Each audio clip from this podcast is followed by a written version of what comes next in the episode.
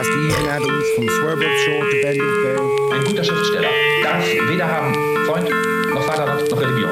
Eine Art Spiegel der Welt. Hey, salut mon Antoine. Salut mon chum. On est, B. on est content de retrouver nos bestiaux. Mm. Très content. Après, euh, je regardais ça, je pense que la dernière fois qu'on a parlé euh, du podcast, la première fois qu'on l'a annoncé, en fait, ça remontait à fin juillet, Ouais. quand on était à Kamouraska. T'as Ouais. pété un, un méchant trip, un hein? beau trip. Très beau trip d'ailleurs. C'était pas vilain. C'était pas vilain. Non, c'était le fun. Très le fun.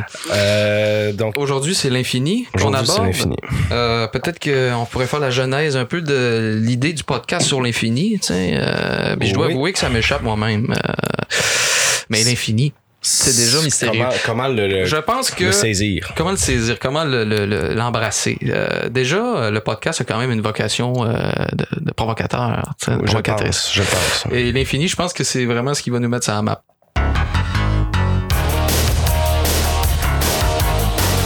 OK, oh, tu Ouais, penses que ça va être notre, ouais. euh, notre percée? Je pense qu'ils vont nous écouter euh, dans les hautes sphères.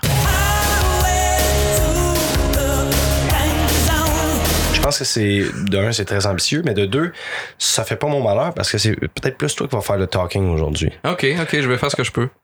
Là, c'est la première fois qu'on aborde un thème en particulier. Oui, ça relève peut-être plus de la philosophie que, euh, que les, les autres qui étaient des textes, Ouais, absolument. euh, qui étaient peut-être plus faciles à circonscrire, plus faciles à attaquer.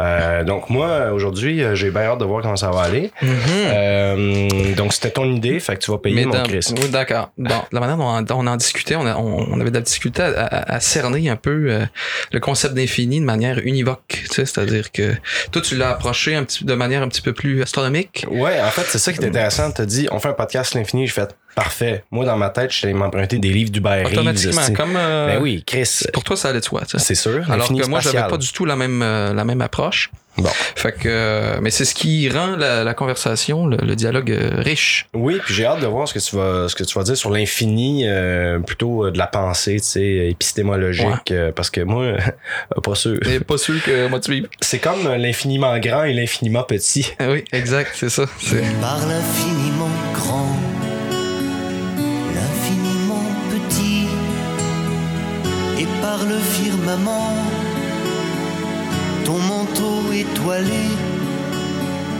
et par frère soleil, je veux crier, mon Dieu, tu es grand, tu es beau, Dieu vivant, Dieu très haut. Tu es le Dieu d'amour, mon Dieu. Tu es grand, tu es beau.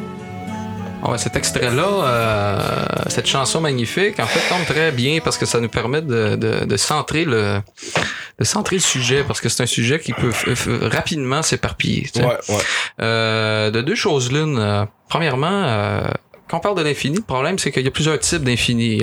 Surtout l'infini ma- mathématique, l'infini soit physique ou astrophysique, Ouais. puis l'infini philosophique ou spéculatif. Toi, tu t'es plus penché sur l'infini physico-astronomique. Oui, mais encore là, parce que l'infini mathématique n'est pas un infini de certitude non plus. Il y a beaucoup, il y a une part de spéculation. On en reviendra. Absolument. Non, mais spéculatif au sens où ça serait synonyme de philosophique ou de d'une Ouais, réflexion finalement détachée, englobante là, de toutes les réalités. là. OK. Et la deuxième chose, c'est qu'effectivement, euh, la question du ciel, la question des étoiles est très liée à la question de l'infini Oui. dans toutes ses acceptions, dans toutes ses, euh, dans toutes les manières de, de, de l'aborder. Puis c'est ce qu'on va voir euh, à travers une série de d'auteurs. Moi, j'ai choisi euh, quelques auteurs qui parlaient de l'infini de manière différente, mais ça se recoupe à certains endroits. Tu veux-tu les nommer euh, déjà pour commencer? Ouais, on va commencer. euh, Il y a, y a, y a, il y a Feuerbach. Feuerbach.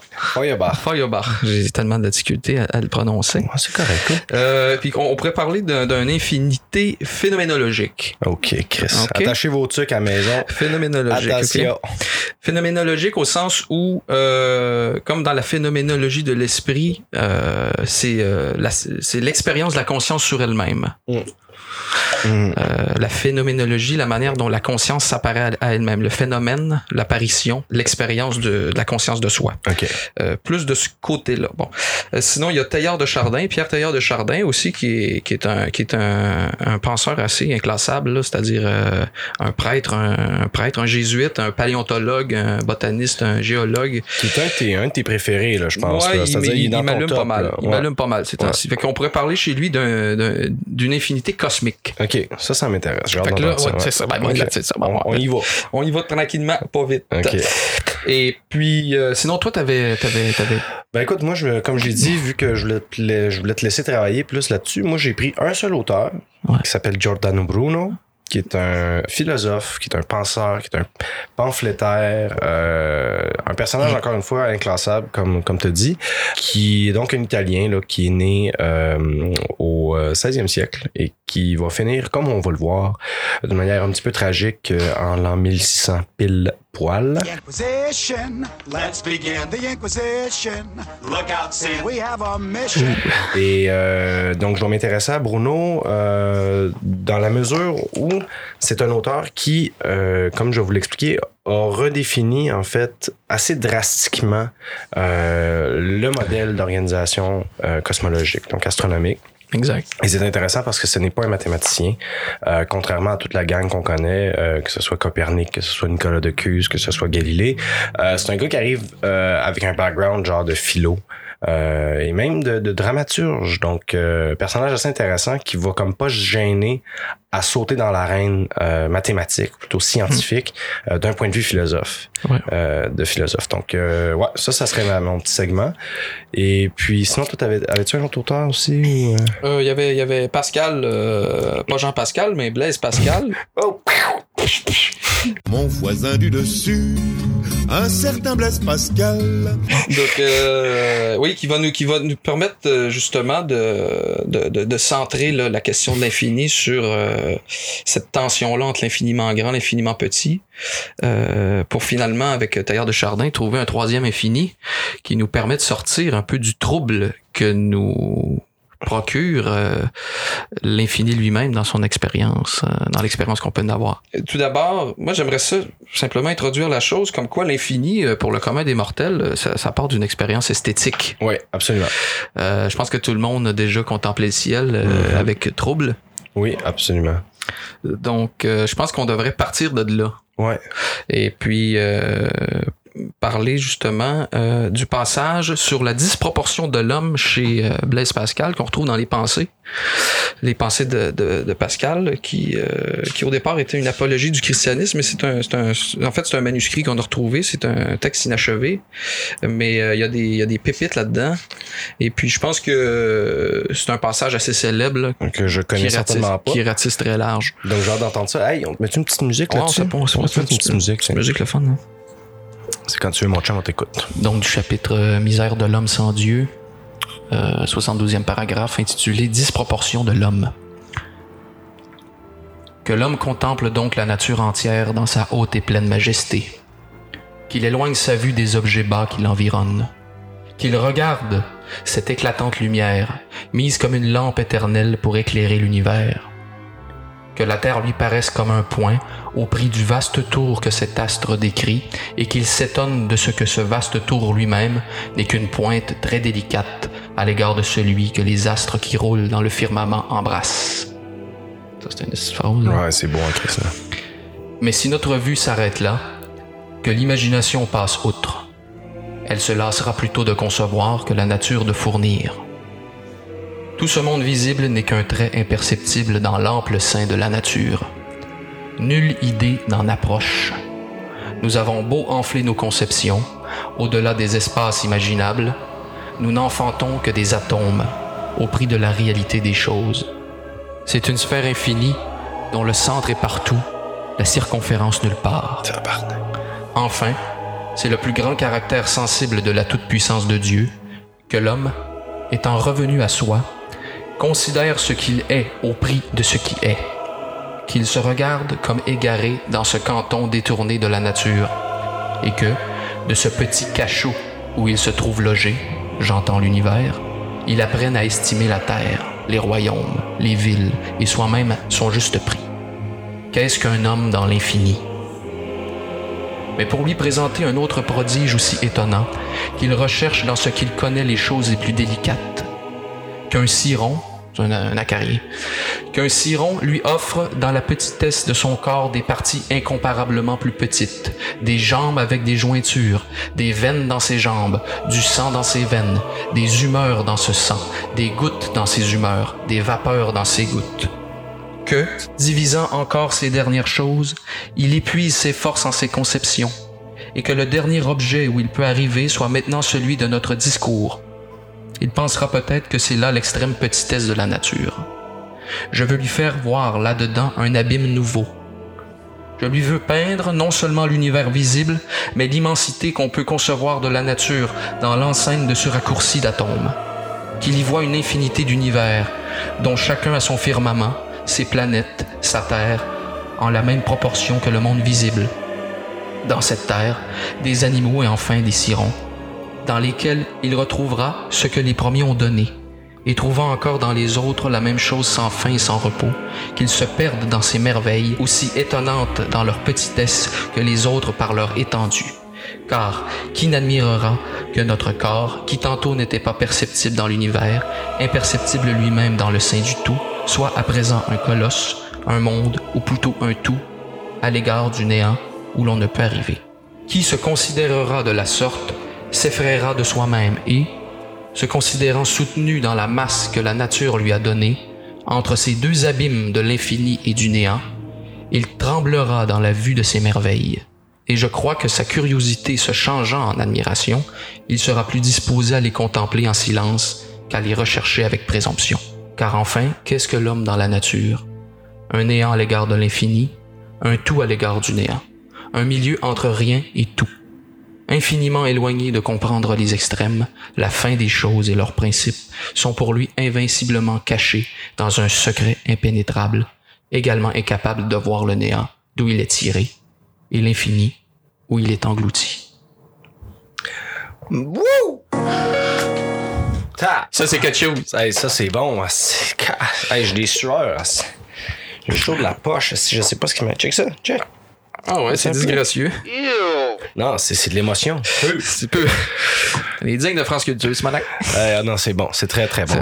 Euh, moi, j'aimerais ça, euh, avant qu'on passe euh, tout de suite à, à Teilhard, tu sais, tu dis Pascal, lui, il arrive plus, c'est quoi, c'est 1650, Ouais, c'est genre, dans ouais, ces eaux-là? 600 1600, 17e siècle. C'est ça. Euh, donc, c'est comme, tu sais, c'est genre deux générations après, euh, après Bruno, c'est peut-être genre une génération après Galilée. Tu sais, il devait vraiment être dans le bain, en fait, de toutes ces affaires-là. Ouais. J'avais pas réalisé à quel point, tu sais, c'était comme c'était un, un quasi contemporain euh, de Galilée. C'est des périodes Pardon? brûlantes aussi où euh, parce qu'on ce qu'on remarquait c'est que l'infini est souvent associé euh, à- à la nature astronomique, au ciel, aux étoiles, mais aussi à la question de Dieu ou de la religion, c'est-à-dire que de, de poser le problème de l'infini euh, t'amène nécessairement des problèmes avec l'autorité euh, Exact. l'autorité religieuse. Ce qu'on verra dans le cas de Giordano Bruno. Ouais, exact. Mais je veux dire, c'est- crissement bien ficelé. Puis euh, ça, tu disais que c'était fragmentaire comme texte. C'est-tu quelque chose, tu sais-tu, si ça a été publié du vivant de Je Pascal? pense pas que ça a été publié du vivant. C'est, je pense qu'on a retrouvé les manuscrits dans son manteau. euh, Un peu, un peu à la Eric Satie, là, en tout cas. Mhm. Mais, OK, Chris, mais moi, je trouve ça intéressant parce que ça m'allume en esti sur, sur la, personne de Bruno dont, dont je vais glisser un mot tantôt. Ouais. Mais très, très beau passage, c'est cool. Bon, donc, euh, on- moi, j'enchaînerai avec euh, Pierre Taillard de Chardin, euh, qui va sortir de l'impasse pascalienne. Euh, Pascal ayant le mérite d'avoir quand même positionné le problème dans son dans son dans son ampleur. Euh, quoique c'est une vision assez tragique, là, c'est-à-dire que c'est dur de sortir de ça. Puis je pense que effectivement chez Pascal, euh, la solution c'est la foi euh, qui est, qui est Oh, au-dessus ouais, de tout. Puis bon. Euh, mais il y, a, y a y a un taillard ici là, qui va nous offrir une, euh, une résolution euh, plutôt rationnelle de, de- de cette impasse-là? Je veux, je veux pas te couper. Tu veux-tu juste. euh, je sais que tu voulais pas faire la biographie, là, mais tu veux-tu dire un mot là-dessus? Parce qu'il y a bien peut-être des gens comme moi qui, qui Ouais. ont déjà vu le nom, déjà entendu le nom, mais c'est un gars qui a été populaire au Québec, ça. euh, Oui, ben je peux, je peux simplement. Ouais, ben euh, c'est vrai qu'il était assez marquant au Québec. Aujourd'hui, il est tombé dans le discrédit parce que avec euh, le rejet de, parce qu'il y a quand même une dimension très très religieuse, mais qui est très englobante sur le, le, le, le- en fait fait, qui, qui, qui est consubstantiel à ses recherches euh, scientifiques. là. C'est-à-dire que c'est pas, euh, c'est pas, c'est pas un dogmatique, c'est quelqu'un qui. Non, c'est un jésuite à la base, Ouais, right? c'est ça. C'est un jésuite à la base. Donc, effectivement, si euh, les jésuites avaient une grande emprise sur euh, le système d'éducation au Québec, Ouais, d'où c'est normal qu'il l'ait, qu'il l'ait, qu'il l'ait mis de l'avant. Même si de son vivant, euh, était en conflit d'intérêt avec l'autorité papale. Mais tu sais, je veux dire, d'emblée, ça- c'est c'est quand même un truc intéressant. T'es un, t'es un père jésuite, mais t'es paléontologue en même temps. Géologue, paléontologue, paléo-anthropologue. Mais euh, Chris, euh, la paléontologie, genre, tu, tu sais, tu regardes des dinosaures, des shit de même. géologie, euh, Sauf que là, botanique, zoologie. euh, t'es le prêtre qui dit que la création remonte à 3000. Tu sais, je veux dire, je comprends que ça soit une figure euh, un petit peu contestée, puis genre, tu sais, il a brassé de la merde, mais ultimement, ça apparaît comme un homme qui est complexe, là, juste, Ouais. juste de prime abord, tu sais. Mais je pense que ça, la, la- la vision christique vient à la fin, c'est-à-dire qu'il il, il postule un point oméga, c'est-à-dire une, une destination de l'humanité OK. dans le Christ cosmique, c'est-à-dire que le Christ est arrivé avec un, mess- un message de c'est pas un- c'est le contraire du diviseur mettons du diable c'est le rassembleur. Ah, ouais, ouais. puis dans le la logique euh, cosmique de développement de l'humanité ben on tend vers un point oméga qui est le, le, le- le Christ cosmique qui est le- le- le- l'humanité devenue christique dans le fond. Ouais. mais Terminus. tout- mais terminus ou euh, fin d'un cycle, donc euh, début d'un nouveau cycle, euh, une synthèse supérieure. Mais il faut, faut pas se laisser impressionner par ça parce qu'il est très pondéré là-dedans. Il est lui-même conscient que ça pose problème. Mais euh, c'est très intéressant. L'essentiel de son livre est très rigoureux. là. C'est-à-dire que De quel livre en particulier? Tu parles du phénomène humain plus? le ou- phénomène humain, la place de l'homme dans l'univers. euh, c'est vraiment aussi un penseur très inclassable au sens où ça va partout. Son, On dirait que quand tu touches l'infini, veux, veux pas, t'es un paria, genre, t'es comme, tu te déclasses, en fait. L'infini étant ce gros truc-là, trop difficile à, checker ben le définir. Oh, À chaque fois que tu touches Oh. à ça, tu, tu, tu risques, en fait, par contamination, de te déclasser toi-même. Tu sais, à l'époque, ça devait être l'équivalent d'une conspiration, thé- euh, d'une d'une théorie conspirationniste. De- d'intéresser à, à la finitude du monde, etc. Je pense, je pense pas que chez lui, le- la, la question de l'infini était euh, problématique à ce Non, point-là. là, on était rendu dans les 60s aussi. Là, on Ouais, est- on exact. est- comme Ouais. on avait eu un 400 ans pour y penser. Ouais, ouais. Mais euh, quand même, quand même, Ouais, l'infini, je te dis, aujourd'hui, moi, c'est ça qui me frappe, c'est que c'est pas une question qui est réglée. Non, c'est ça. Sais, le- comment, tu, comment tu définis, euh, comment tu, tu te représentes l'infini? Demandez ça à vos, à vos frères et sœurs. Euh, Cousine, il- ou cousine. ça s'arrête où? Y a-tu une fin dans l'univers? Non, hein, hein? Où c'est que c'est? est où la fin? Ah, Ouais, peux ouais, c'est ça, dire. la question de la fin. Ouais, ouais, c'est Vas-y, ça. vas-y. mets-y sous le nez, Vas-y. Chris. Ah. Mets-y sous le nez, tu vas voir.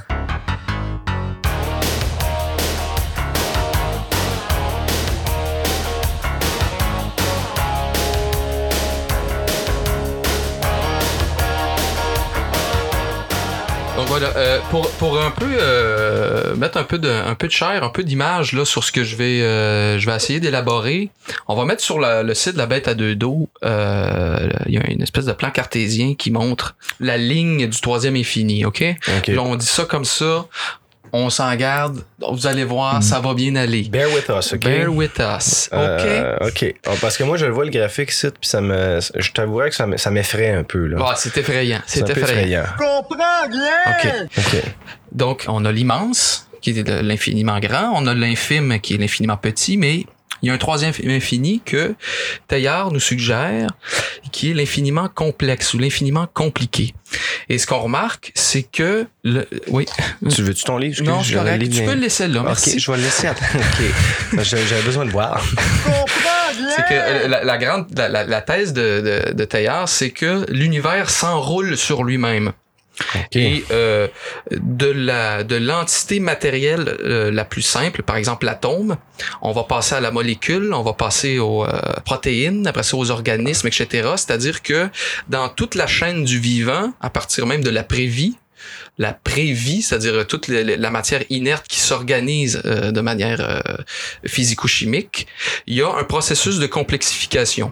OK. Et ce processus de complexification correspond à un développement de la conscience dans l'univers. C'est-à-dire que de l'atome à l'humain, il y, a, un- il y a- il y a- il y a un développement de la conscience qui aboutit jusqu'à l'homme, mais la, con- le, le- le fait que la matière s'enroule sur elle-même euh, produit dans, dans, le, dans la matière organisée ou euh, complexifiée toujours des degrés de conscience de tou- toujours de plus en plus élevés. Incrément, incrémentatoire, incrémentatoire. Un truc comme ça. C'est ça. Donc, euh, il va marquer, euh, il va y avoir un, un- un- une espèce de développement de la complexification qui va aboutir à un point qu'on va voir dans qu'on voit dans le graphique, un point de vitalisation, c'est-à-dire qu'à un certain stade, il y a un saut qualitatif qui s'opère et la matière devient euh, organisée de manière vitale, euh, de manière organique. Euh, Est-ce qu'on est déjà dans le comme le, le réfléchissant ou Le réfléchissant s'en vient, c'est au point d'hominisation. Ok. quand la matière a un, un- un tel degré de complexification devient réfléchie sur elle-même, là, c'est le moment pour Taillard de l'hominisation de la matière. L'hominisation dans le sens de homme. La, la, la- ok. L'homme, L'hominisation. l'homme n'est pas séparé de l'univers ou de la nature, il en est le prolongement. Et Taillard va dire que l'homme est ce sur quoi et en quoi l'univers s'enroule. Ok, ok. J'ai un passage ici que j'aimerais lire euh, qui me semble assez synthétique là, par rapport à ça. On devrait te mettre une petite musique encore une Ouais, fois. encore une fois, Parce que ça sent, temps, ça, ça sent tout le temps mieux. Si l'univers nous apparaît sidéralement comme en voie d'expansion spatiale, de l'infime à l'immense, de même, et plus clairement encore, il se présente à nous, physico-chimiquement, comme en voie d'enroulement organique sur lui-même, du très simple à l'extrêmement compliqué. Cet enroulement particulier, de complexité, se trouvant expérimentalement lié à une augmentation corrélative d'intériorisation, c'est-à-dire de psyché ou conscience. Sur le domaine étroit de notre planète, le seul encore où nous puissions faire de la biologie, la relation structurelle ici notée entre complexité et conscience est expérimentalement incontestable et depuis toujours connue. Ce qui confère son originalité à la position adoptée dans le livre que je présente, le phénomène humain, est de poser au départ que cette propriété particulière, possédée par les substances terrestres, de se vitaliser toujours plus en se compliquant toujours davantage, n'est que la manifestation et l'expression locale d'une dérive aussi universelle, et sans doute plus significative encore, que celle, déjà identifiée par la science, qui entraîne les nappes cosmiques non seulement à s'étaler explosivement comme une onde, mais aussi à se condenser corpusculairement sous les forces d'électromagnétique et de gravité, ou encore à se dématérialiser par rayonnement. Ces diverses dérives étant probablement strictement conjuguées entre elles. S'il en est ainsi, on voit que la conscience, définie expérimentalement comme l'effet spécifique de la complexité organique, déborde beaucoup l'intervalle ridiculement petit sur lequel nos yeux parviennent à la distinguer directement. Wow. Observé suivant son axe des complexités, je dis bien, l'univers est, dans son ensemble et en chacun de ses points, en tension continuelle de reploiement organique sur lui-même et donc d'intériorisation. Ce qui revient à dire que, pour la science, la vie est depuis toujours en pression partout et que, là où elle est parvenue à percer appréciablement, rien ne saurait l'empêcher de pousser au maximum le processus dont elle est issue. C'est dans ce milieu cosmique, activement convergent, qu'il est nécessaire, à mon sens, de se placer si l'on veut faire apparaître dans tout son relief et expliquer d'une façon pleinement cohérente le phénomène humain. Tabarnak. Euh, encore une fois, l'image que moi j'ai, quand j'entends des choses comme ça, c'est celle des images du ciel. Tu vois, toi, tu parles d'un esprit, tu sais, tu parles du développement d'un infini. D'un infiniment complexe qui infiniment- va se, qui va, qui va atteindre une espèce de point euh, d'intensité maximale et de redéploiement dans le système nerveux. C'est-à-dire quand on observe par exemple euh, la protéine, ensuite de ça qui qui qui par une espèce de condensation d'elle-même, de, de, de convergence et de et de- de- d'intensification va donner lieu à la cellule, après ça aux unicellulaires, par exemple les protozoaires, euh, les multicellulaires, les végétaux, les, les- les crustacés, etc. Il y a un moment où le corps cesse, le corps matériel cesse de se complexifier de manière exté- extériorisante, mais va commencer à, à se complexifier de manière intériorisante de plus en plus pour donner lieu euh, au système nerveux extrêmement élaboré qui correspond à, la, à des possibilités de, de, de, de conscience très élevées. Donc, c'est ça, il y a un point de cérébralisation dans la matière qui est pas le, le- le- la fin de toute chose, mais qui marque l'avènement de, de la pensée réfléchie, dans le fond. Oh, ouais. Et ça, je trouve ça, je trouve ça intéressant, l'idée d'enroulement sur soi-même. Et de montrer aussi, excuse-moi, que Oui. cette courbe de corpusculisation est vraiment euh, le sens le sens de la vie, c'est-à-dire que le sens de la vie sur Terre n'est compris pour Taillard qu'à partir de cette euh, de cette tendance-là à la complexification Ouais. et à la à l'intériorisation concomitante pour finalement achever dans une espèce de conscience planétaire où la planète elle-même devient réfléchissante, Réfléchissante, c'est ça j'allais dire. C'est ça, ouais, ça, ça, c'est Et intéressant. c'est ce qui va appeler la, après avoir comme de- distingué les strates de la planète, par exemple, euh, la lithosphère, c'est-à-dire toute les- la masse inerte, après ça la biosphère.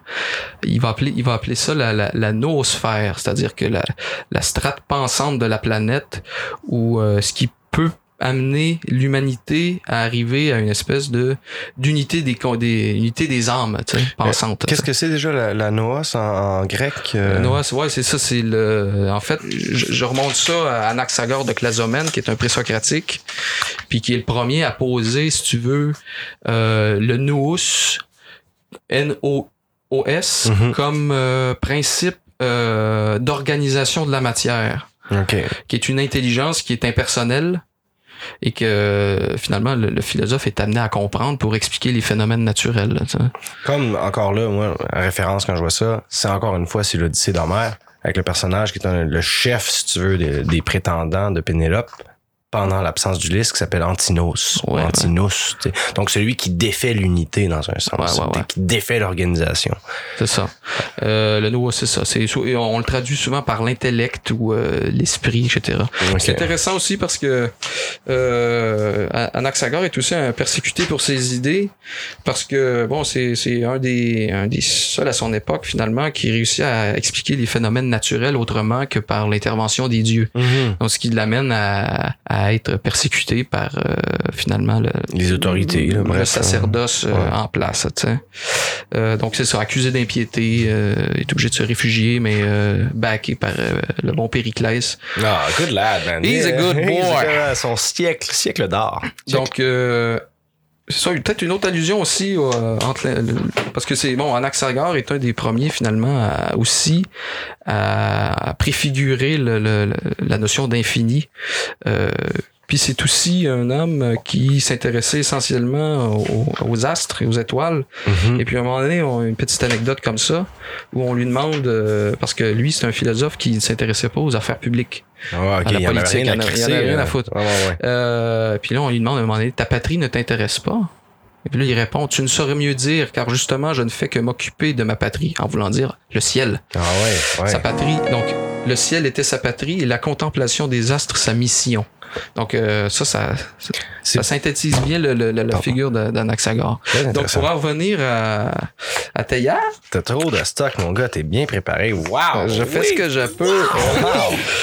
Ah, c'est ça. Bon, donc, d'ailleurs, va, va, va, va effectivement remarquer que euh, l'univers, euh, dans son développement int- d'intériorisation et de complexification, culmine dans l'homme et euh, nous amène à la, notion de noosphère et aussi d'une méga-synthèse. C'est pour ça qu'il y a comme une espèce de messianisme chez Teilhard où l'humanité, par une espèce de processus naturel, euh, va arriver à une, euh, une espèce d'unanimité humaine, c'est-à-dire que Mhm. puis c'est c'est à la limite euh, il y a un côté très euh, très marxisant aussi là, c'est-à-dire que et puis je vais pour pour étayer ça, j'avais j'avais trouvé une autre une autre bonne citation de là-dessus euh, sur la méga synthèse.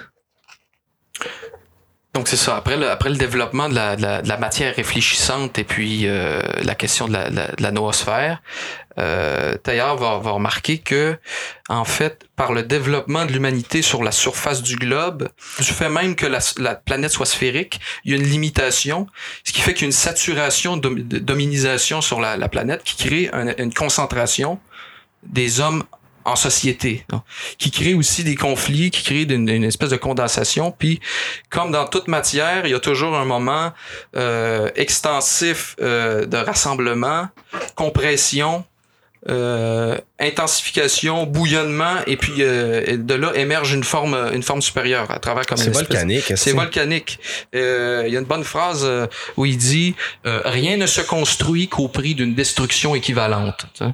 C'est-à-dire que pour passer, mettons, d'une molécule euh, euh, X à une molécule plus complexe, il y a toujours euh, quelque chose qui est, qui est, qui est supprimé dans le dans l'enveloppement. Donc ça va comme suit euh, au niveau de finalement la, la, finalité euh, de ce processus de complexification dans une méga synthèse humaine. Bon. Coalescence des éléments et coalescence des rameaux. Quand on parle des rameaux, on parle des rameaux de la vie, c'est-à-dire que Ramification. les ramifications, des formes de vie qui se, qui se divisent puis qui poursuivent des, qui appellent l'arbre de la vie, là, bon. Mhm.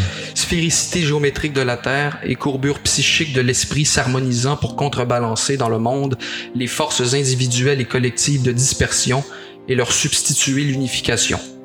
Tout le ressort et le secret, finalement, de l'hominisation. Mais pourquoi et à quoi bon, dans le monde, l'unification? Pour voir apparaître la réponse à cette question ultime, il suffit de rapprocher les deux équations qui sont graduellement établies devant nous à partir du premier instant où nous avons essayé de situer dans le monde le phénomène humain. Évolution égale montée de conscience. Montée de conscience égale effet d'union.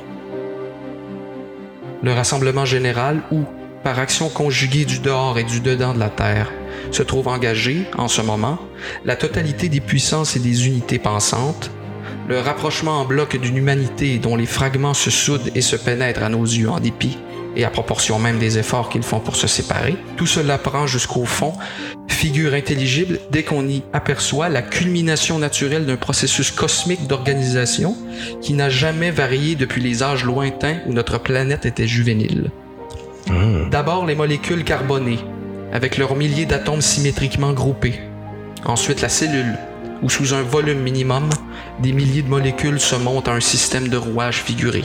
Ensuite le métazoaire, où la cellule n'est plus qu'un presque infinitésimal élément.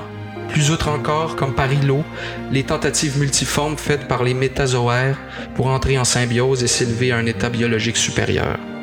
Et maintenant, comme un germe de dimension planétaire, la nappe pensante qui, sur toute son étendue, développe et entrecroise ses fibres, non pour les confondre et les neutraliser, mais pour les renforcer en l'unité vivante d'un seul tissu. Positivement, je ne vois pas d'autre façon cohérente et partant scientifique de grouper cette immense succession de faits que d'interpréter dans le sens d'une gigantesque opération psychobiologique comme une sorte de méga-synthèse, de super-arrangement auquel tous les éléments pensants de la Terre se trouvent aujourd'hui individuellement et collectivement soumis. Méga-synthèse dans le tangentiel. Et donc, par le fait même, bon en avant des énergies radiales, suivant l'axe principal de l'évolution. Toujours plus de complexité, et donc encore plus de conscience. L'issue du monde, les portes de l'avenir, l'entrée dans le super-humain. Elles ne s'ouvrent pas en avant ni à quelques privilégiés, ni à un seul peuple élu entre tous les peuples.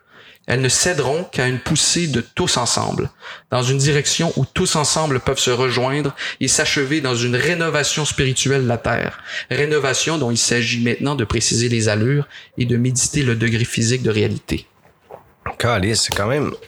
C'est total là, comme, comme, comme truc. là. C'est vraiment. euh, C'est ça, c'est que en fait, euh, la, la force de Teilhard, c'est d'avoir une espèce de conception globale du sens de l'humain dans l'univers. Ouais, Il a sa place dans le... Dans le... Une espèce d'anticonfessionnalité, là, tu sais, l'idée que genre, euh, ce n'est pas un peuple élu ou quoi que ce soit, c'est tous ensemble, la poussée du tous ensemble, l'entrée dans le super humain, la Ouais. méga synthèse, le, tu sais, mais qui ne fait jamais l'impasse sur l'aspect conflictuel euh, nécessaire au, au, au perfectionnement, tu sais, au développement. C'est-à-dire que à chaque fois, c'est sûr que ça, ça va passer par euh, des clashs énormes. sais. Ouais, ouais, ouais, mais c'est- écrit d'une manière, euh, c'est comme encourageant, en fait. C'est Ouais, très optimiste, je trouve, dans Ben, c'est pour ça que ça, je trouve que c'est une bonne réponse à la, à la misère euh, à de l'homme pascalien, c'est ça. Ouais. Donc voilà, c'était c'était un, un infini parmi d'autres, mais euh, allons-y avec ça. Chris, C'est très intéressant. J'espère que nos euh, auditeurs, auditrices euh, ne sont pas euh, overwhelmed parce que euh, il y a beaucoup de stock ici, puis peut-être qu'on passe un peu rapidement, mais en même temps, Chris, Parce que résumer la pensée de Tailleur en c'est c'est quand même c'est- puis résumer l'infini, Chris. Ouais. Le père à Louis a appelé d'ailleurs, on, sa- on salue Robert. Ouais. euh, salut Robert. J'ai promis qu'on allait faire le taux du sujet. comme, faire- comme si faire le tour de l'infini, c'était quelque chose de simple. Ben, visiblement, on est en train d'essayer de faire notre mieux. Oui. Mais euh, c'est quelque chose. Toi, Antoine, euh, t'avais, t'avais creusé sur un autre. euh, Oui, moi j'ai creusé sur euh, Giordano Bruno et euh, je me suis dit je vais prendre un petit 10-15 minutes pour parler de ça. Laisse-moi juste sortir mes patentes. Ouais. Donc effectivement, comme je disais, toi quand tu as parlé euh, d'infini, je me suis dit parfait, je vais aller voir les astrologues. Voilà, bon Ok? flash. Bon flash. Très bonne intuition. Et euh, j'ai commencé à lire du Hubert Reeves, j'ai commencé à lire plein de trucs. Euh, j'ai commencé à regarder des, des photos de nébuleuses, j'ai commencé à m'informer, j'ai écouté des documentaires sur Ah. Netflix sur The Voyager, pis ça. Puis à un moment donné, euh, j'ai dit bon, ok, c'est quoi, c'est quoi tes auteurs, t'as qui, tu sais, euh, Stephen Hawking, non, non, non, non, l'infini pour moi, Hein? c'est ça. Puis là, parlé, fait que là, ça m'a comme mis dans l'embarras, tu sais, ça m'a mis dans, ok, faut que je redécouvre mon mon corpus, tu sais. Et j'ai trouvé un beau, euh, un beau personnage mitoyen, euh, Giordano Bruno, donc comme je disais, Personnage sulfureux. personnage très sulfureux. Donc je me propose de vous euh, dresser la biographie ici très rapidement. J'en ai peut-être pour un petit euh, 15 minutes, comme je disais. Parfait. On avec ça. Donc, euh, Giordano Bruno euh, naît euh, en 1548 euh, en Italie, dans la petite ville de Nola, N-O-L-A, qui est en banlieue euh, de Naples. Euh, oh, un petit billet. Hey, qu'est-ce que tu vois, un petit lager? On n'a pas le droit de le dire en nom. Oh, attention, t'as. Ah, tabarnak. Comme dans la chanson de Roland. Qu'est-ce que tu vois? C'est pas de la Broken? Broken 7. Good stuff. Il a collé plein de bière sur mon lit. Donc là, c'est sur ma chaise. C'est sur ma chaise On et non s'excuse pas à tous nos bestiaux. S'excuse pas à moi, le principal intéressé. Euh, Giordano Bruno, donc, euh, comme je disais, qui naît euh, euh, au milieu euh, du 16e siècle en Italie, à Nola. C'est la raison pour laquelle souvent on va faire référence à lui comme étant le Nolin. Le Nolin. Le Nolin. Oh. Donc, si vous entendez le Nolin dans ce que, ce que je veux dire, sachez que je fais référence à Giordano Bruno. Bruno est un inclassable. Commençons avec ça. S'il fallait que je présente un petit peu le gars, je vous dirais qu'il Un est... indéfinissable. Un indéfinissable. Penseur. Même pas penseur, c'est plus qu'un penseur. C'est un, Ah, c'est un homme qui, qui, qui embrasse la vie. C'est absolument ça. C'est- un homme qui est plein de vitalité. Euh, donc, euh, précisons effectivement que euh, ce n'est pas plus un philosophe qu'un scientifique. c'est tout ça à la fois. Pas plus un dramaturge qu'un théologien. Effectivement, il est tout ça à la fois. Donc, c'est vraiment un vrai humaniste, un touche-à-tout. Et comme nous allons le voir, ça va lui coûter relativement cher.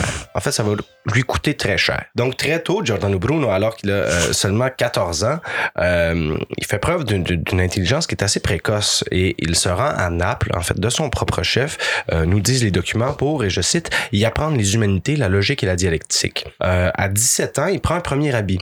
Quelque chose qui va revenir très souvent dans la vie de Bruno, c'est le fait de changer de confession de foi, changer d'ordre. Donc, euh, son premier habit, il le prend à 17 ans, puis euh, il va aller dans l'ordre des euh, prédicateurs, c'est-à-dire l'ordre des, dominicains. Et seulement, donc, cinq ans plus tard, il va être sous-diacre. L'année suivante, pardon, il devient diacre. Et l'année suivante, il est finalement nommé prêtre. C'est à cette époque-là qu'il commence, en fait, parallèlement, des études à l'Université de Naples comme étudiant régulier en théologie. Donc, pendant quatre ans, Bruno va lire tout ce qui lui passe sous la main. Il s'intéresse particulièrement à la somme théologique de saint Thomas d'Aquin et développe euh, littéralement une admiration pour saint Thomas, mais il a le malheur de commettre un premier impair. Et cet impair-là, c'est celui de lire, mais de lire intelligemment. Whoopalaï. Attention. Ce qui importe dans l'histoire, c'est pas ce que tu lis, c'est comment tu le lis? C'est-à-dire que son attitude de lecture n'en est pas une d'obéissance, de lecture passive. Tu sais. Euh, il s'intéresse à Thomas d'Aquin, mais euh, c'est à sa lecture que va naître chez Bruno un dégoût pour, et encore une fois, je cite, les subtilités des scolastiques, des sacrements et mêmement de l'Eucharistie. Contre les règles prescrites, il commence à lire des livres qui sont en plus de ça extra curriculaires, des ouvrages euh, qui ne sont pas au programme et euh, qui sont interdits euh, aux moines, euh, comme il est, et aux Ouais. prêtres, et notamment Erasme. Il est jugé très, très profanateur et euh, ces ouvrages sont mis à l'index et les conséquences pour ceux euh, dont on retrouverait des, ouvrages d'Erasme euh, dans les bibliothèques euh, sont assez euh, drastiques et, malheureuses. Et si c'est ça qui avait été son seul délit, donc à, Bruno de lire Erasme, probablement que les directeurs de l'université l'auraient laissé tranquille en échange de la promesse, naturellement, de délaisser toutes ces lectures-là. Mais c'en était trop quand ils vont apprendre que Bruno tient des propos qui sont impies, notamment en ce qui a trait euh, au dogme de la Trinité que Bruno refuse. Il est inspiré, vois-tu, par les, les théories euh, qu'on appelle euh, arianistes. Donc, il refuse l'idée selon laquelle Jésus serait à la fois le Fils de Dieu ainsi que Dieu en personne. Donc, pour Bruno, Jésus, lui, n'était qu'un homme. Le Fils de Dieu soit, mais sans plus. Et bref, euh, le Nolin, donc euh, Giordano Bruno, fait face à des accusations qui sont très graves.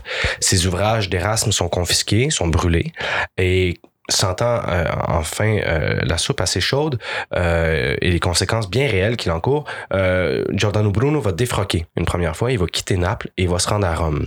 À peine arrivé à Rome, on l'accuse là aussi d'impiété pour ses propos, probablement des choses euh, euh, qu'il va répéter avec des collègues ou euh, euh, des gens dans, dans, dans des estaminets, des bars, etc. Bref, euh, quelqu'un euh, va effectivement porter plainte, va aller chialer et dénoncer Giordano Bruno à l'Inquisition. Et bien que cet épisode-là soit pas confirmé, la réaction de Bruno est quand même très intéressante. Bruno va pas trouver mieux à faire que de littéralement balancer son délateur dans le fleuve. Dans le Tibre. Il va, Quintoué. prendre, il va le prendre. Quintoué.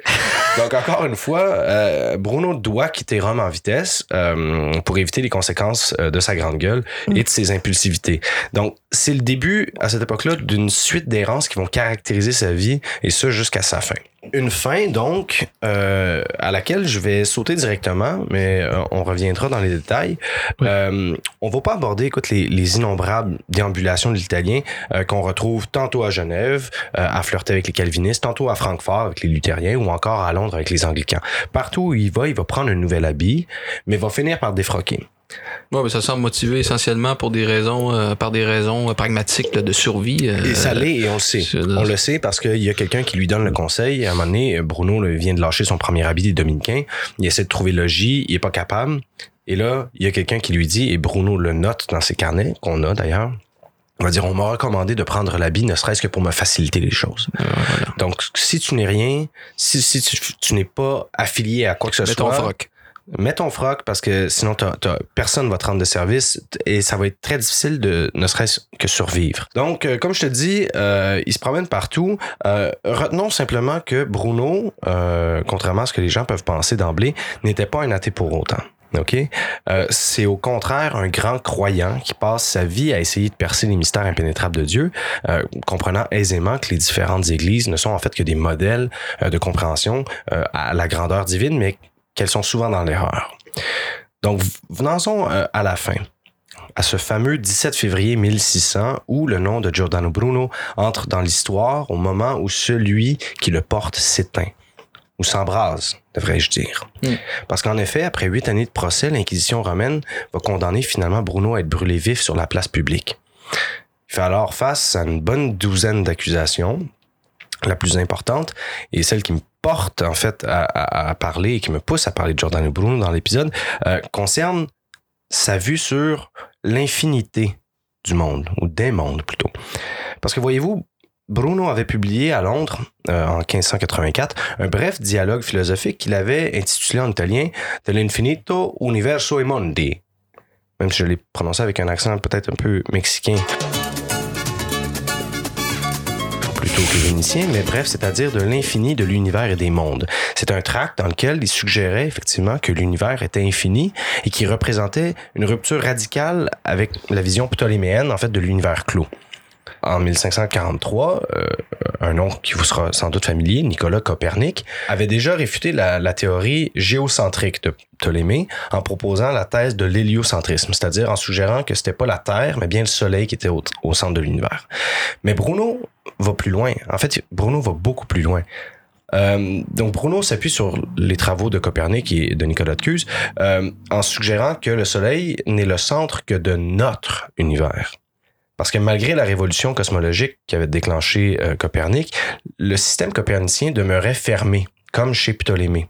C'est-à-dire que oui, maintenant, la place n'était plus au centre, euh, la, la Terre, pardon, n'était plus au centre de l'univers, c'était le Soleil, mais l'univers n'avait pas changé dans sa finitude.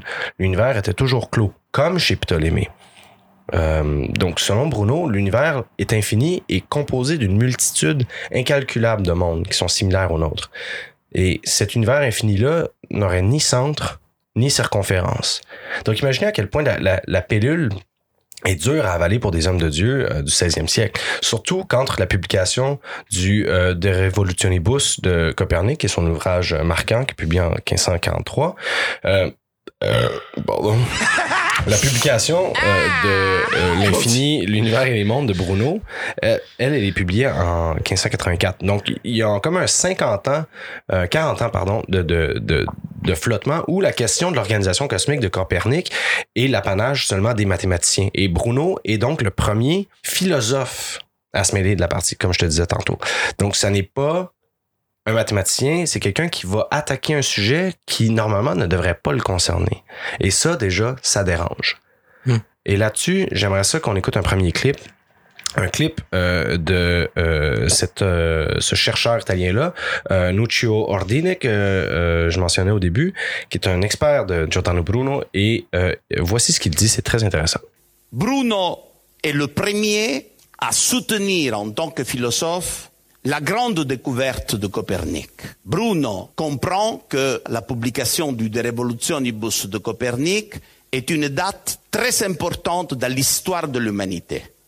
Et Bruno se déclare être plus copernicien de Copernic. Pourquoi? Au fond, le système de Copernic est un système fermé comme l'était le système de Ptolémée. C'est-à-dire c'est un univers fini. Donc, tu vois, c'est un moment qui est charnière dans l'histoire de la science et dans l'histoire de la philosophie parce que c'est la position même de l'homme dans l'univers qui est remise en question. Exact. L'homme est décentré. L'homme est absolument décentré. C'est inconfortable. C'est plutôt inconfortable. Quand Copernic nous annonce ça, euh, OK, aïe, aïe, t'es sûr? Bref. Mais quand Bruno arrive, c'est autre chose. Tout ne tourne plus autour de nous. On tourne autour du soleil. On est comme inféodé par lui. Mais imaginez la perte totale d'un repère des contemporains de Bruno qui essayaient de se figurer ce que ça signifiait, en fait. Où est la place de l'homme dans un univers infini, dénué de centre et de circonférence?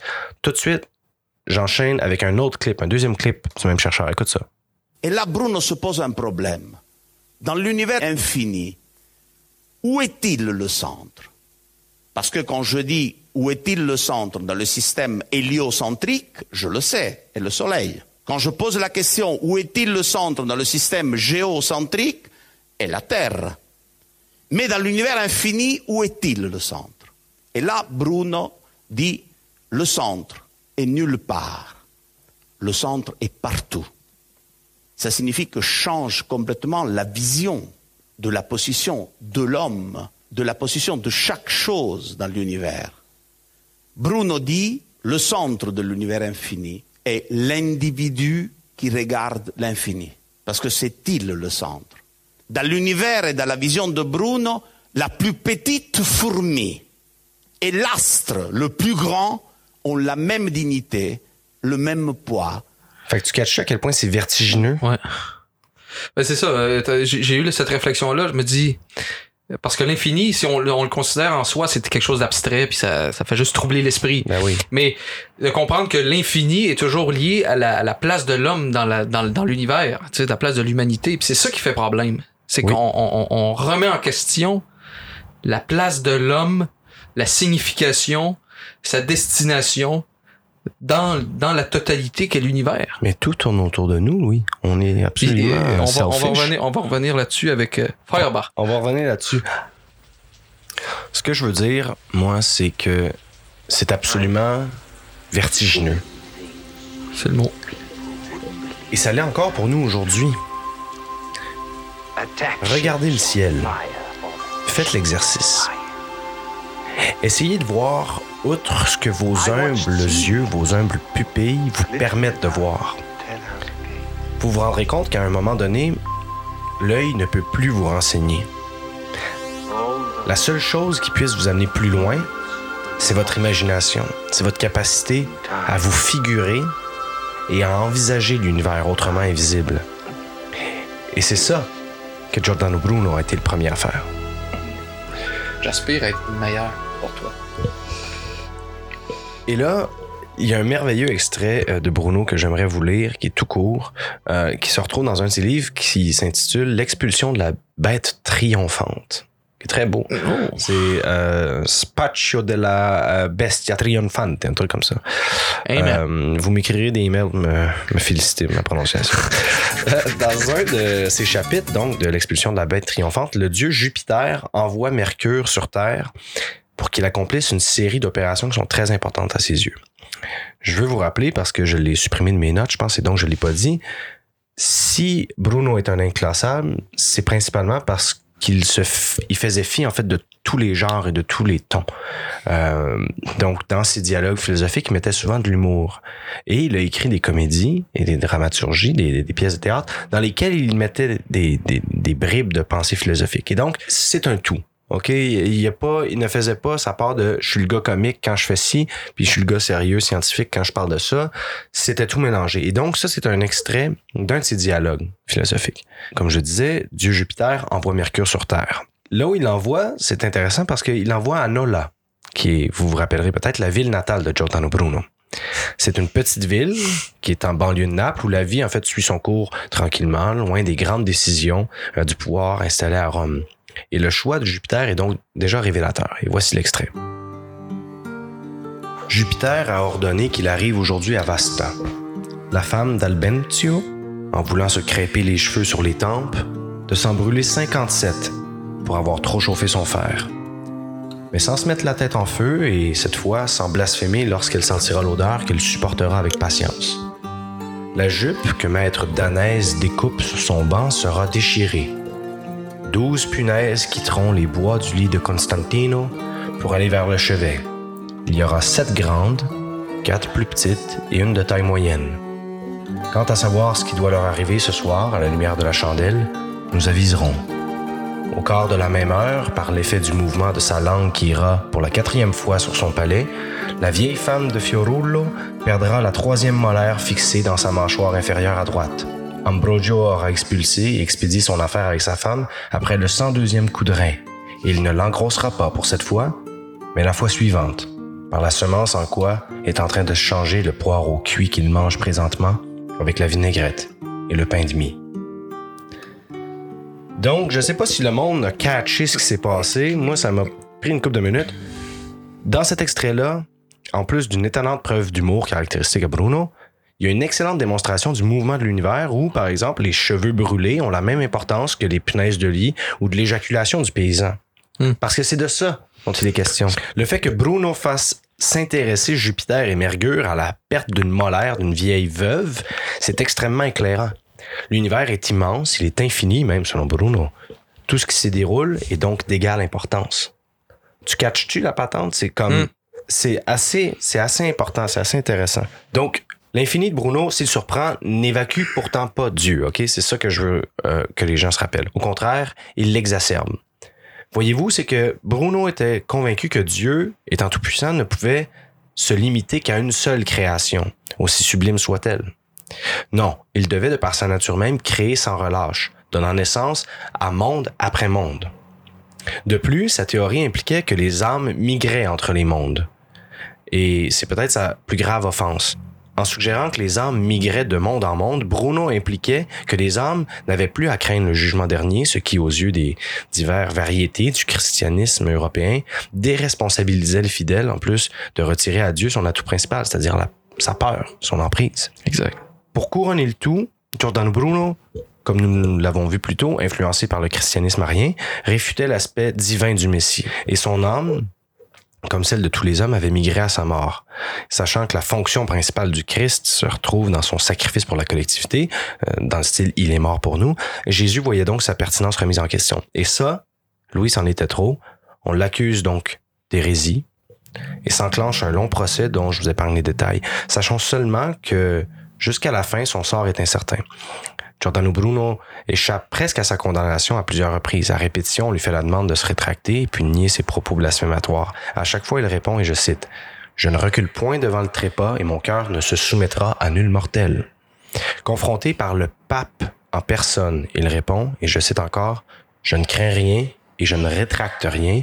Il n'y a rien à rétracter et je ne sais pas ce que j'aurai à rétracter. Clément VIII ordonne finalement son exécution. Ces mots résonnent encore. Vous éprouvez sans doute plus de crainte à rendre cette sentence que moi à la recevoir. Le 17 février 1600, Giordano Bruno est complètement dénudé et brûlé vif devant une foule de pèlerins. Pour ajouter à son supplice et à son humiliation, et pour le réduire surtout au silence, on lui cloue la langue sur un morceau de bois, et c'est ainsi que se termine la vie de Giordano Bruno. Parce que le gars, il voulait juste avoir du fun dans la vie, tu sais. Ben, c'est ça. Mais he dead. He dead.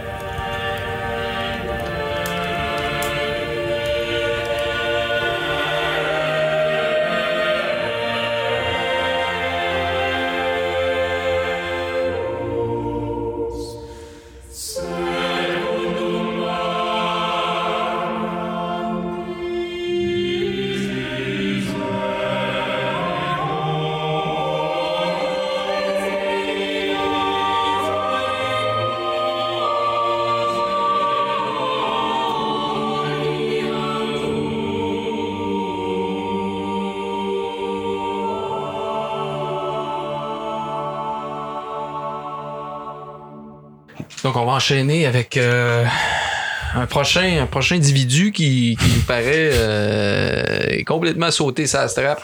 Ludwig. Je, je, je, je suis pas capable de le prononcer. Va te. Feuerbach. Das Feuer. Der Bach. Feuerbach. Ludwig Feuerbach. Ludwig Andreas von Feuerbach. Ludwig Andreas von Feuerbach. Feuerbach. Feuerbach. Feuerbach. Feuerbach. Fait que là, je l'ai dit une fois, puis après ça, ben, c'est fini. On va le copy-paste pour toutes les autres occurrences. Moi, je veux juste dire que je suis dans la Tuborg maintenant. Regarde ça que tu as. Good bay. La Tuborg, qui d'ailleurs, en ce moment, est à 6,99 pour 4 Pas canettes euh, chez Bob, notre Spécial. dépanneur sur Everett.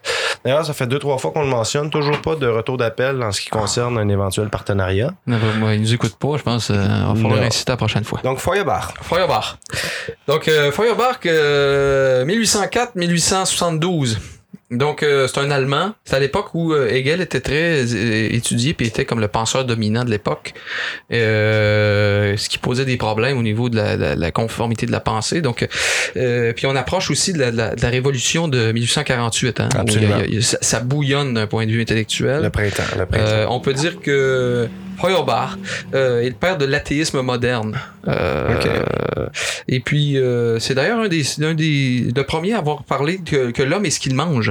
Oui, Euh, on absolument. entend souvent ça, mais ça, ça, ça vient de lui. Petite parenthèse, Ouais. en allemand, c'est man ist, was man ist. Double jeu de mots, man, en allemand, et à la fois on, comme le on impersonnel, O-N, quand il est écrit M-A-N, man. Man ist, ist, I-S-T, et le verbe être, troisième personne du singulier. Man Ouais, ist, ouais. on est, was man ist.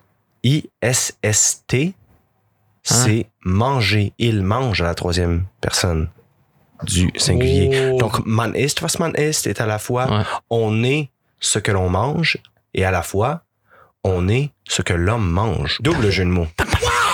Je suis content de savoir ça. tu m'étonnes. Hey, étude allemande, à cause de ça, ça a servi. Et- Et- Donc, Feuerbach, euh, on le connaît parce qu'il y, y a eu les, les, les thèses sur Feuerbach là, de- dans l'idéologie allemande de, de Marx Engels. Vous pouvez rappeler la onzième thèse hein, que, que, que les philosophes n'ont fait qu'interpréter diversement le monde, mais ce qui importe, c'est de, de le transformer. Absolument, tabarnak. Donc, euh, ça a été un, un penseur assez déterminant parce que justement, euh, il ramenait les choses à la matérialité. C'est-à-dire Ah que la, la- la pensée dérive de la, de la matière et non le contraire. On sort de l'idéalisme puis on essaie de, de, de, de se ressaisir dans, le, dans la matière. Yeah.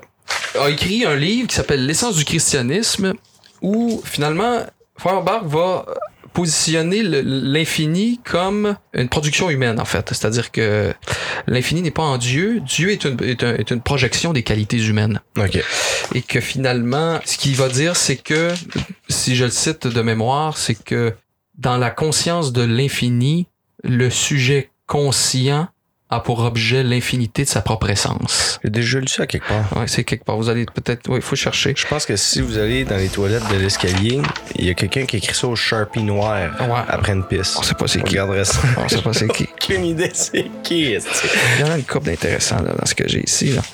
Euh, la religion est la conscience de l'infini. Elle est par conséquent et ne peut pas être autre chose que la conscience qu'a l'homme, non pas de la limitation, mais bien de l'infinité de son être. Un être réellement fini, borné, n'a pas le pressentiment le plus éloigné, et à plus forte raison, ne peut avoir la conscience d'un être infini. car la borne de l'être est aussi la borne de la conscience. La chenille, dont une espèce de plante déterminée renferme l'être et la vie, ne dépasse pas dans sa connaissance ce cercle si étroit. Elle distingue bien cette plante d'une autre plante, mais elle ne va pas au-delà. Une conscience si bornée que sa limitation rend infaillible se nomme instinct. Conscience dans le sens propre et conscience de l'infini sont inséparables. La conscience de l'infini n'est pas autre chose que la conscience de l'infinité de la conscience. Ou bien, quand l'homme a conscience de l'infini, c'est l'infinité de sa propre nature qui est l'objet de sa pensée. Donc, euh, c'est ce qu'on disait aussi dans la contemplation du ciel. euh, qu'est-ce qu'on a, qu'est-ce qu'on perçoit de, de- de l'infini, sinon le, le- le- le- son intériorité, comme, tu- comme on disait sur le balcon tantôt. Ouais. Plus on s'extériorise, plus on lève les yeux vers le ciel, plus finalement c'est nous-mêmes qui qu'on retrouve. Et euh, il y a une bonne phrase de, de, de qui dit Continue, continue. on- qui dit que le, le ciel rappelle à l'homme sa vraie destination. Tout ça, ça me, ça me réconforte un peu parce que je suis pas, ça prouve que je suis pas comme un estime malade mental quand je réfléchis ce que je réfléchis. Je vais, je vais, je vais te laisser terminer parce que Ouais. après ça, j'aimerais ça juste qu'on boucle, on prenne un 5 minutes pour juste comme revenir un petit peu puis Ouais. tu sais, rondir tout dernière citation, puis on, on arrondit tout ça. ça. Ok, parfait. Une beauté très sphérique. Absolument. Ainsi, par les objets, l'homme acquiert la conscience de lui-même. Par eux, on le reconnaît, en eux se reflète sa nature. Et ici, il ne s'agit pas seulement des objets de la pensée, mais encore de ceux qui tombent sous les sens. Les choses les plus éloignées de l'homme donnent sur son essence des révélations, en tant que et parce que elles sont l'objet de sa pensée. La lune, le soleil, les étoiles lui crient Connais-toi toi-même. La faculté qu'il a de les voir et la manière dont il les voit rendent témoignage de sa propre nature. L'animal n'est sensible qu'au rayon de lumière nécessaire à sa vie. L'homme est réjoui par le rayon indifférent de l'étoile la plus éloignée.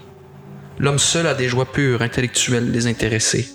Le regard, qui se perd dans la contemplation du ciel étoilé et dans l'admiration de cette lumière qui n'a rien de commun avec la terre et ses besoins, y voit sa propre nature, sa propre origine. L'œil est d'une nature céleste. Ce n'est que par son secours que l'homme s'élève au-dessus de son séjour ici-bas. C'est pourquoi la science commence lorsque les regards se dirigent pour la première fois vers le ciel.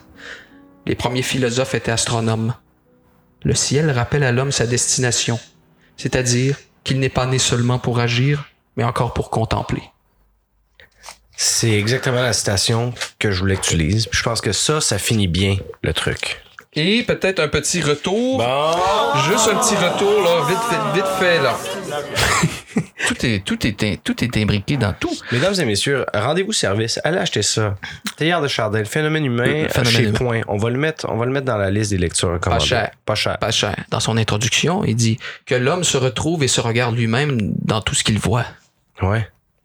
Ouais. Euh, on- je veux dire, c'est comme. C'est ça l'affaire. Écoute, je pense que et moi et les auditeurs seront heureux d'avoir enfin découvert le Louis derrière le micro. Tu, sais. Tu vois ce que je veux Oh, dire? tu penses, ouais. C'est parce que normalement. Ben, Louis même, Louis, Louis lui-même se découvre à travers le micro. c'est ça. Non, mais ce que je veux dire, c'est que peut-être que j'ai eu jusqu'à date, peut-être la grand gueule du duo. Tu sais. Tout ça m'a nourri quand même. Ah, je t'aime. si je t'aime. Mais mais il y a l'idée, il y a l'idée que non, regarde, Non, non, on regarde, regarde, regarde. non, mais il y a l'idée que pour une fois, on fait notre entrée dans l'abstraction. Je pense que Carvalho va broyer, là. Moi, je pleure. Et on fait notre entrée dans l'abstraction, ouais. Et moi, je terminerai là-dessus avec ma propre part, mais c'est l'idée que je vous encourage, auditrices, auditeurs, regardez, regardez dehors. Quand vous prenez une bière, quand vous prenez une marche, quand vous êtes en terrasse, quand vous êtes en- sur le Mont-Royal, levez les yeux, regardez. Non pas ce qui vous entoure, mais ce qui vous avale. Levez les yeux, regardez le ciel, et je vous garantis que ce que vous y verrez ne sera peut-être pas extrêmement concret. Vous ne verrez peut-être que des points blancs comme ça, à la manière d'étoiles, des astres peut-être probablement éteints en fait déjà au moment où vous les regardez, mais ce que je vous garantis que vous allez voir, c'est vous. Vous vous verrez, vous vous mirerez dans la voûte. Et là, vous allez comprendre. Chris. Chris. Je suis infini. Je suis infini. Et donc, moi, je, moi, je m'arrête là-dessus. Moi, j'ai- moi, je vais prendre ma petite bord. Moi, j'ai, j'ai, j'ai, j'ai- de toute façon, moi, je doute toujours de, de, de, de ce que j'avance. Euh, et ça rejoint encore peut-être l'idée d'infini, quoi. C'est-à-dire Ouais. que je nous sommes infinis, mais l'intuition que j'ai entrevue, c'est que l'aventure humaine est une totalisation en cours. Et que l'infini apparaît comme euh, ce qui est en voie de réalisation, mais qui n'est pas encore achevé. Absolument. Et euh, de lever les yeux au ciel, c'est, ça nous rappelle effectivement euh, ce qu'on est euh, dans le plus essentiel de notre être. On est très diffus. Très diffus. Et voilà. exact. Pardon. Mais euh, on vous remercie euh, d'avoir été capable de, si vous avez été capable, euh, de vous rendre jusqu'ici. D'ailleurs, juste euh, petite mention, ben oui. euh, quand je parlais de, de la loi de la complexification, on va mettre le, le schéma sur, euh, sur le site. Oui, Vraiment, absolument. le, le- le visuel aide à comprendre. Gênez-vous pas. Ça, si jamais, et là je lance un appel terminal, en fait, si vous avez des sujets euh, qui vous intéressent, vous aimeriez ça, qu'on regarde ça, euh, puis qu'on euh, qu'on déblatère un peu là-dessus en buvant de la petite bière, euh, l'exercice du podcast euh, est très intéressant pour nous. Prendre des bières avec Louis, euh, au lieu de faire des jokes de pète, on peut parler d'infini. On peut faire, on parle quand même de jokes de pète, mais tu sais, je veux dire, ultimement, c'est très formateur pour nous autres et euh, on espère, en tout cas, euh, que, que ça vous intéresse aussi. N'hésitez pas, écrivez-nous. Euh, il y a un formulaire de contact là, sur le site, euh, Exact. lapetlaludo.com. Ah, regardez ça. À la, à la formation de la noosphère. Ouais, vous êtes où, Chris? Écrivez-nous. Écrivez-nous, poquez-nous. Fait que, ben écoutez, euh, voilà, c'est tout. Et euh, on vous remercie, euh, d'avoir été là. Et on a hâte euh, d'entendre euh, de vos nouvelles. N'oubliez pas, vivez joyeux. Vivez joyeux. Sur ce, merci. Merci, au revoir. Bye bye, on vous aime. Bye.